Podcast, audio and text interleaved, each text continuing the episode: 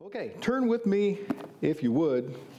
Let me look at my notes, make sure. Oh, yeah, I wanted to tell you that uh, we have an after party as soon as we're finished here. It's right down the hall on the left. We've got some coffee, refreshments, and it's specifically set up for me to have an opportunity to connect with some of the newer folks in the church. Or if you want to talk with me about something, and sometimes there's so many people around that you can't talk with me afterwards, that's where I'm going to be down there. So if you got a message for me, question for me, or you just want a cup of coffee with me, that's where we're going to be right at, immediately after the service.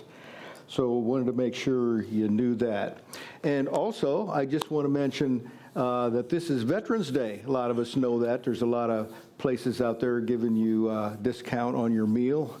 Uh, if you if you want to eat out on Veterans Day, this is Veterans Day, and I think as a church, we ought to honor our veterans. So if you're one of those men or women that served in one of the branches of the military of the United States, would you stand?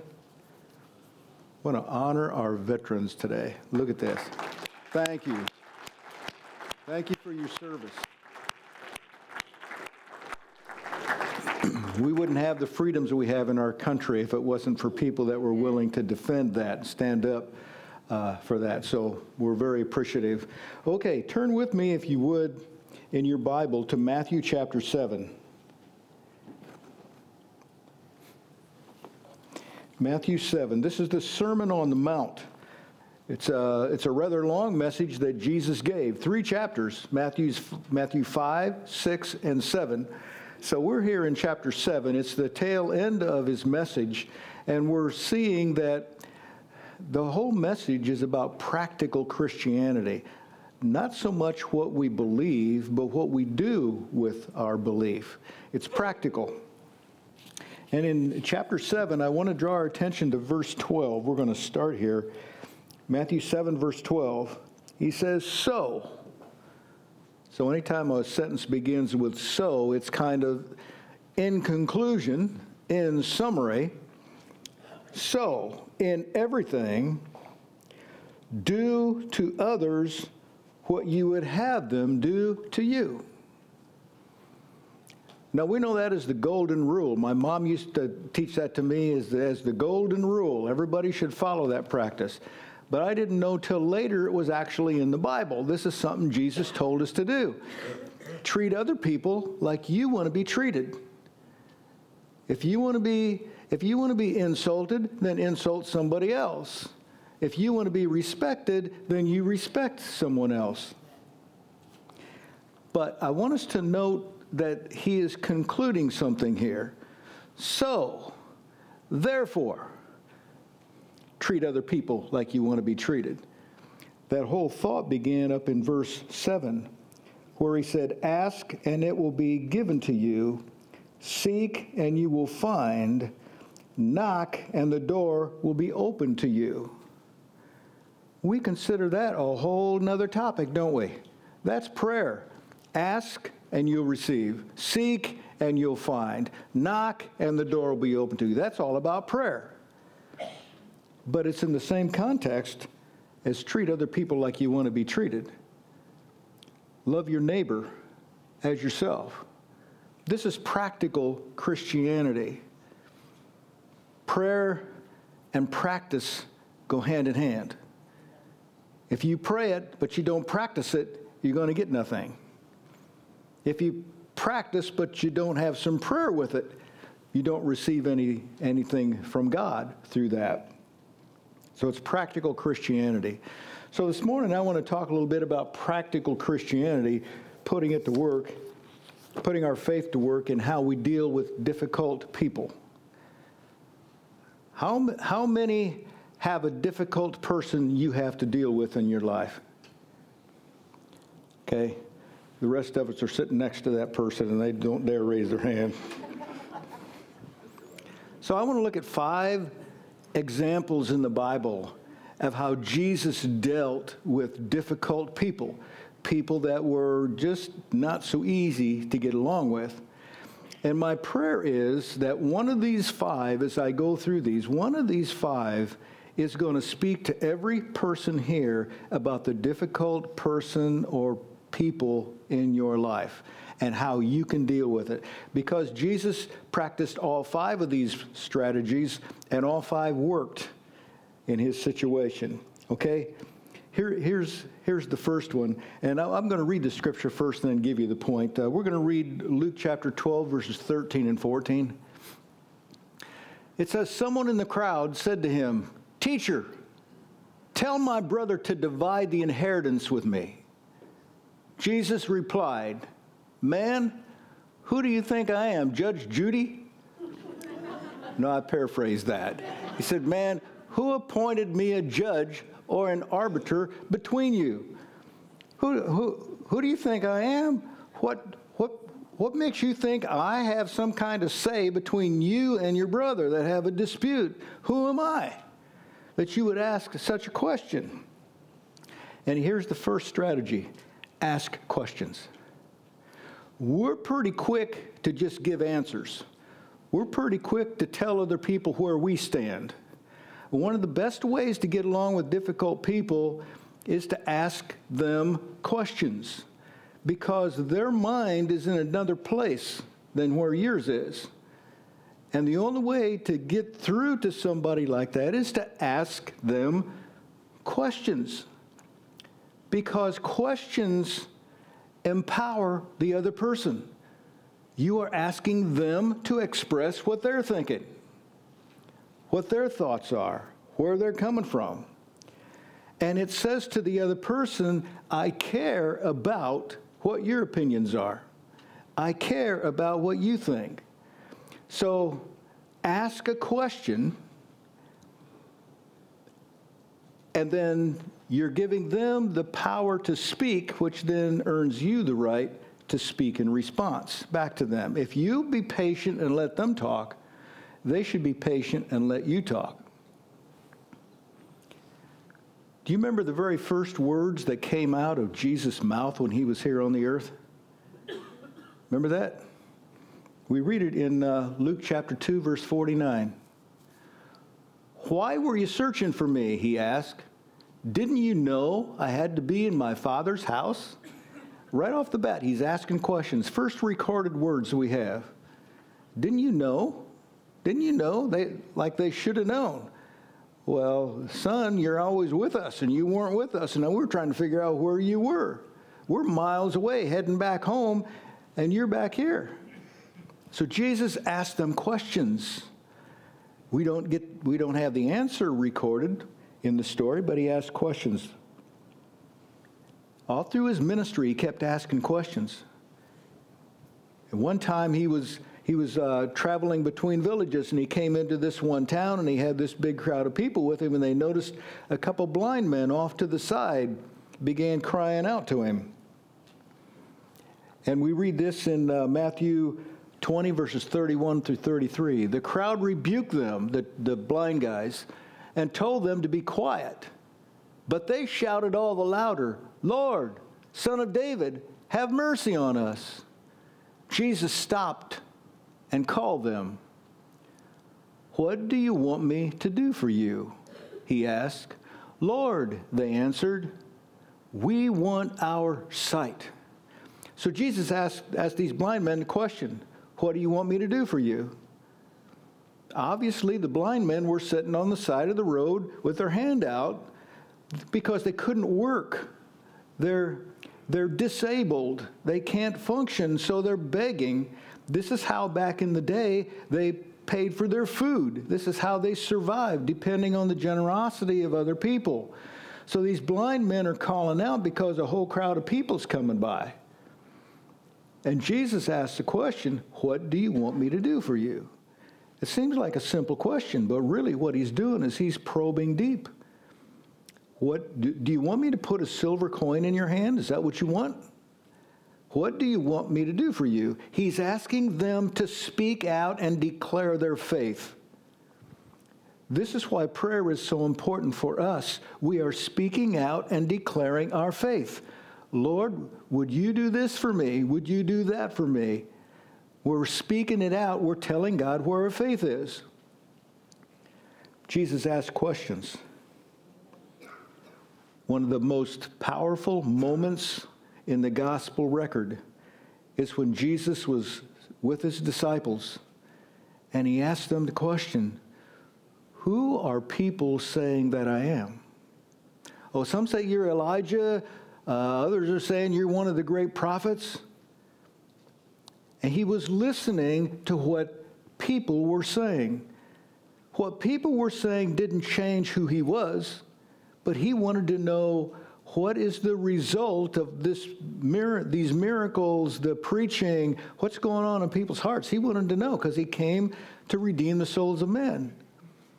So after they gave him the people's opinion, he asked them, But who do you say I am? Great question. It's a risky question because how they respond is going to let Jesus know if he's been very successful or not at what he's trying to do. So, who do you say I am? Finally, Peter spoke up and he said, I believe you are the Christ, the Son of the living God. Somebody finally said it. Somebody finally spoke it out. It's pretty risky to speak it out, but he did. He spoke it. And then Jesus began to comment on that. And he said, It wasn't flesh and blood that taught you this. This is spiritually revealed. And then he talked about the power that was going to be released based on this word, based on their declaration of faith, that they're going to be able to, to, to what, what they loose down here on earth is going to be loosed by the power of heaven. What they bind down here on earth is going to be bind by the power of heaven. All because they believe that Jesus is the Christ, the Son of the living God. The church of Jesus Christ is built on that confession. Somebody say amen he asked a question. In, uh, in Mark chapter 5, verse 34, we read one of his last words. And at three in the afternoon, Jesus cried out in a loud voice, Eloi, Eloi, lama sabachthani, which means, My God, my God, why have you forsaken me? That's a question. Why have you forsaken me? He was Jesus Christ, before he, he was incarnate in flesh, was with the Father from the beginning of creation. He was involved in creation. Nothing was made that was not made through him, the Bible says. And he's always been with God. And God was with him when he's here on this earth, step by step. But here at the end, he felt and sensed a void. The Father had separated himself from the Son. My God, my God, why have you forsaken me? It's because he was absorbing the sins of the world, your sin, my sin. He was paying the price for our sin, and God cannot look upon sin. So God turned his back on his son but his son was still faithful and obedient, even though the father had turned his back. Can you be faithful even when it looks like God's forsaken you? Because there's a resurrection coming. There's a resurrection coming if you can be faithful through to the end. So, Asking questions is a strategy we learn from Jesus on dealing with difficult people. Find out where they're coming from. Here's the second strategy never get cornered. When we're cornered, we have no place to go. We have no defense. There's nothing we can do when we're cornered. In Luke chapter 6, verses 1 through 4, we read an example where someone tried to corner Jesus. One Sabbath, Jesus was going through the grain fields, and his disciples began to pick some heads of grain, rub them in their hands, and eat the kernels. Some of the Pharisees asked, Why are you doing what is unlawful on the Sabbath? Jesus answered them, Have you never read that Dave, what David did when he and his companions were hungry? he entered the house of God, and taking the consecrated bread, he ate what is lawful only for the priest to eat, and he also gave some to his companions. So when, uh, when the Pharisees who wanted to trap Jesus, when they saw his disciples and Jesus doing what they thought was I- illegal, what they perceived was wrong according to the Mosaic law, they thought they could trap him. They thought they could corner him. But Jesus refused to be cornered. If they're going to use the law of God against him, he's going to use the word of God against them to defend himself. So he told this story about David. He couldn't be cornered. Now, the way to not be cornered is to know the Bible. You have to know the stories. You have to know what the Word says. If you know what the Word says and you know what you believe, nobody can talk you out of it.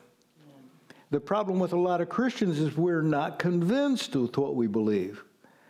And so somebody can corner us and then we try to back out of it. Well, I really didn't mean that. Well, what do we believe? You and I, as Christians, we need to sort out what we believe and why, and nobody can take that away from us. Amen. Nobody can back us up in a corner. I've got a, a, a pat answer in the back of my mind. Somebody corners me, somebody asks me a question I don't have an answer to, I've got a ready answer. It is, I don't know. Do I have to know everything? I don't understand these things. I don't understand a whole lot of things about walking with God. I just don't know. And sometimes I'll say, I got to think about that, and I've got to research that a little bit. I'll come back. I'll get back with you with an answer on that. Don't let people corner you. Know what you believe and why. And when other people they have a, a law in their mind and they try to project that law onto you, don't buy into that. Discover where you stand with God alone and don't let other people and their preconceived ideas influence you. Don't get cornered. My identity as a Christian resides in Jesus Christ. I am in Him. It's not what other people think I ought to do. Okay, so never get cornered. Let's go to number three in dealing with difficult people. know when to ignore them. Uh, here, here's an interesting story Luke chapter 4, verses 28 through 30. All the people in the synagogue were furious when they heard this. They got up, drove Jesus out of the town, and took him to the brow of the hill on which the town was built in order to throw him off the cliff. But he walked right through the crowd and went on his way. Here's a big fight. Here's a big row. Here's a whole lot of people trying to corner him, get him backed up. He just walked away. Oh, I got to hang on to that strategy. There's times to use that strategy. If somebody, if you're at odds with somebody and you can say something to persuade them, by all means, say it. But after you've said it and said it again, and you discover they're, they're not going to listen to you, walk away. Jesus knew how to keep his blood pressure under control. He just walked away from the fight. He refused to get embroiled in a conflict that he could not win. So sometimes in dealing with difficult people, you realize they are so set in their ways, they are not going to listen. Don't burn yourself out over it. Just walk away. It's okay to do that. Proverb chapter 12, verse 16 says it like this Fools show their annoyance at once, but the prudent overlook an insult. Just walk away. It's not worth the aggravation of getting into a dispute over it.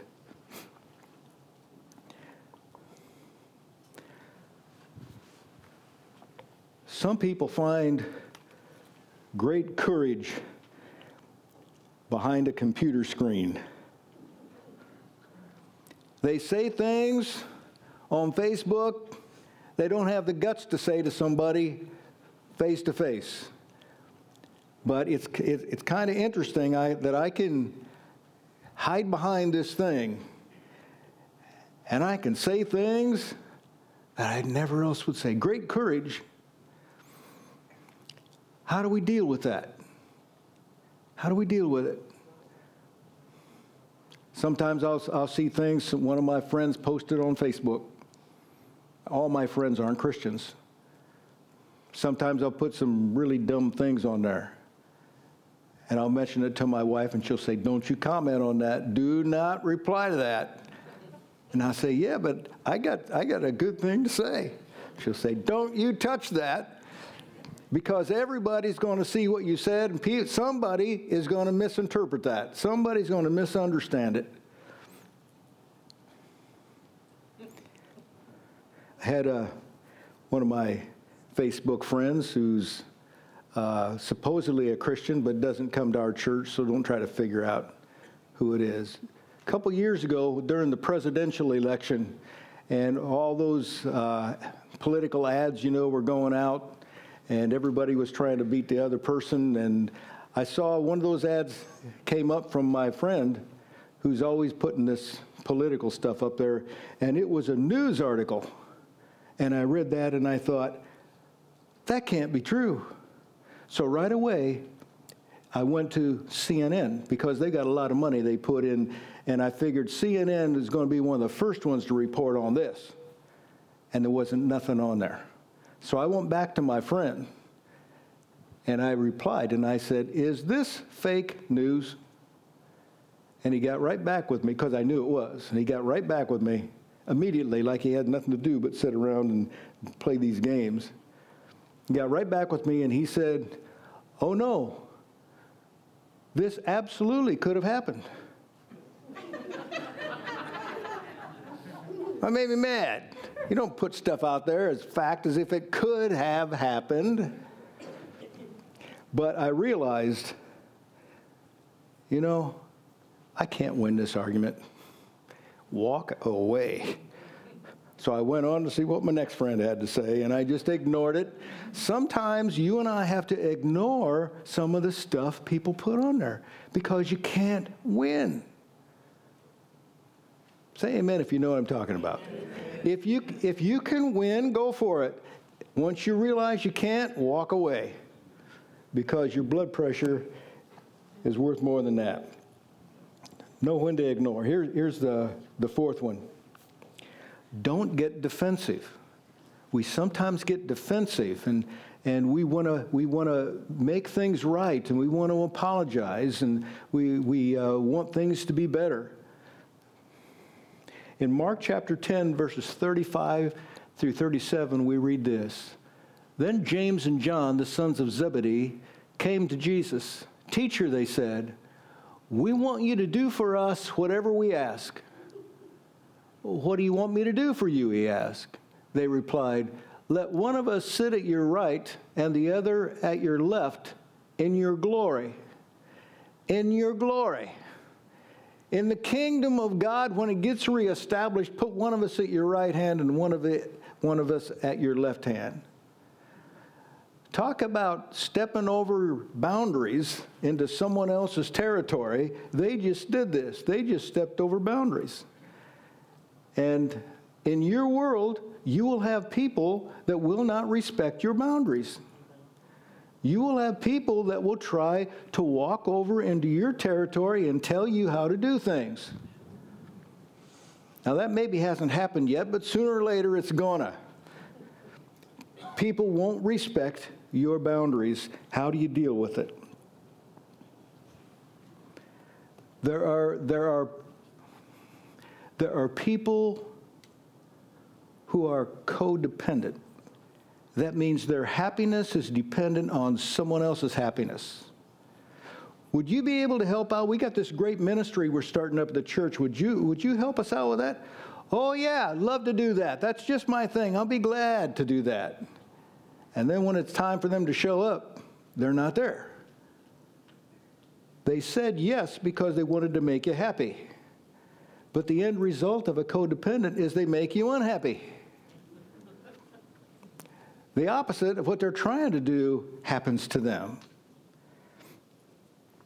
So, how do you deal with people who make promises, don't keep them, don't get defensive?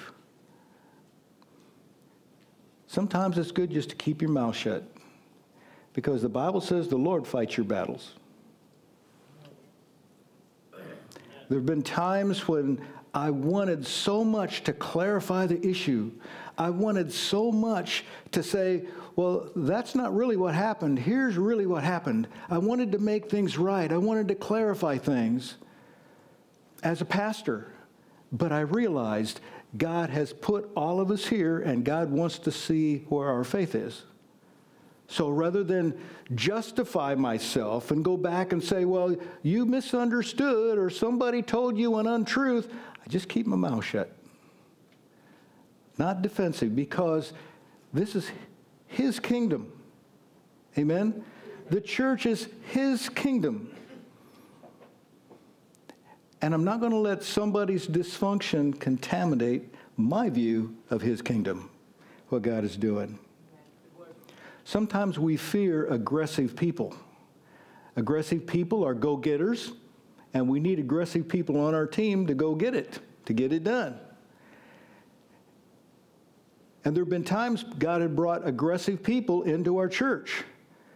And I thought to myself, you know, they're just a little bit better than this than I, than I am. If I, if, I let, if I let them uh, become somebody important in the church, it might not make me look very good. So the defensiveness uh, in me makes me want to make sure they find another church, go off somewhere else and do your thing. And I can be the big shot here, and won't, and I won't feel threatened. But I realize this is the kingdom of God.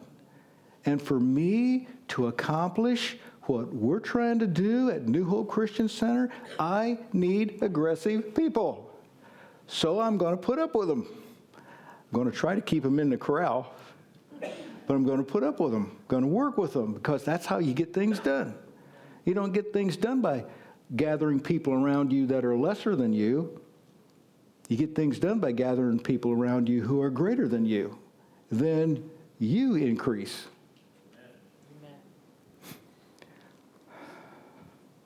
So Jesus was not insecure in God's will for him. He knew what God's will for him was, and he wasn't intimidated by James or John or anybody else. He knew who he was in Christ. He knew what God had called him to do, and he was going to follow through with it. And he never got defensive with what God, where God placed him. You should never be defensive with where God has placed you right now. You may be at a place where you're not making as much money as somebody else. You're not as influential in the workplace as somebody else or in the school as somebody else. Don't get defensive. Know who you are in Christ. Amen. One more. Um, I'm, I'm good with my time. Stay flexible. When you're dealing with difficult people, stay flexible because you'd never know what God's trying to do. In uh, Matthew chapter 15, verse 22, uh, we read about a Canaanite woman from that vicinity who came to him crying out, Lord, son of David, have mercy on me. My daughter is demon possessed and suffering terribly. Notice this is a Canaanite woman from that vicinity. Jesus was on a short term missions trip. He was out of Israel, and a Canaanite woman came to him, and she's asking for help for her daughter who's demon possessed and suffering terribly. We jump down to verse 25. The woman came and knelt before him, knelt before Jesus. Lord, help me, she said. Jesus replied, It is not right to take the children's bread and toss it to the dogs. Notice Jesus' attitude. He knows He knows what he's been called to do. He's been called to take the message to the children of Israel, the Jews. That's who God's called him to. And he stays focused and he ignores this woman. He won't have anything to do with her. She's on her knees begging him. And he says, It's not right to take what God, the bread God intended for the children, and to give it to the dogs. Now, no matter how you read that, that's an insult. No is his answer. He's firm on what God's called him to do. But we pick up our story in verse 27, and she says, Yes, it is, Lord, she said. Even the dogs eat the crumbs that fall from their master's table.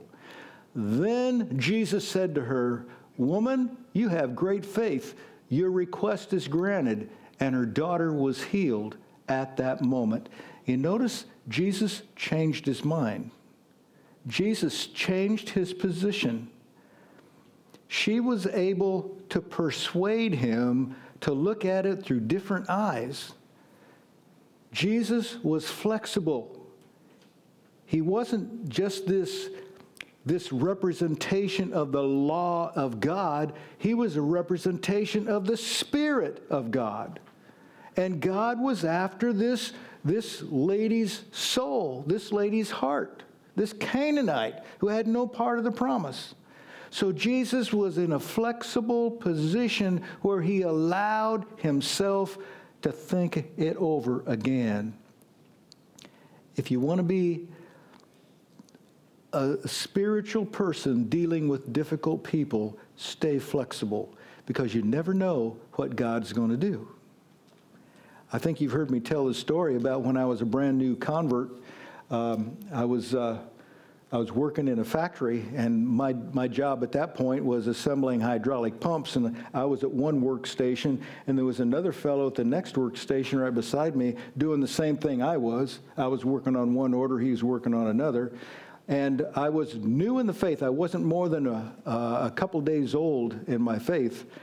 And I was chatting with the guy on the other side of the tester bench. His name was Steve Hauser and he was the guy influential in uh, bringing me to that decision. And we were we were talking about our faith, and the guy at the workbench in front, he was angry. I mean, I don't know what he was so ticked off about, but he was angry at something because he had been one of my drinking buddies just before. And my life had dramatically changed, and I, I suppose he was a little bit on a guilt trip there from that because my life was better and his was still where it was. And I remember as Steve and I were talking, he was just furious, so angry, he took his tool and threw it down on the workbench and walked off to the drinking fountain. And Steve and I looked at each other, and Steve said, Let's pray. So he began praying, I began praying. I remember my prayer was, I bind this spirit in the name of Jesus, the spirit that's binding him. I bind that in the name of Jesus. And he came walking right back from the drinking fountain and came up and he said to us, Okay, tell me what this is all about. His whole demeanor changed just that quickly. And, in, and when I was ready to be defensive when he came back, all of a sudden I didn't have to be defensive anymore. He's now open and asking the question. Be prepared for God to do that kind of thing in your life. If you're not flexible, if you become rigid, God can't do anything. Allow God to change and do something you never thought He was going to do in a way you never thought He could do it. Because that's God. And He can still influence people's lives, can't He? Let's stand together. So I have to ask the question Will one of these strategies work for you with that difficult person in your life? And if you are a person and you can say, ah, I, I, get it, I understand, I see what I'm dealing with, and I just happened to come here and, Pastor, you preach on this message, I hear loud and clear. Uh, I understand this is me. If you're one of the people and you've got that kind of a difficult person in your life, would you come down to this altar? Because we want to pray for you. You're dealing with a difficult person You don't have to tell us who it is. You don't have to deal with the difficulty is, but there's a difficulty and you need God's wisdom and strategy on how to deal with this.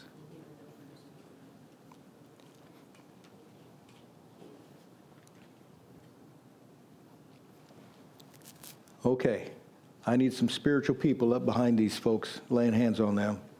We're going to believe God to do some good things.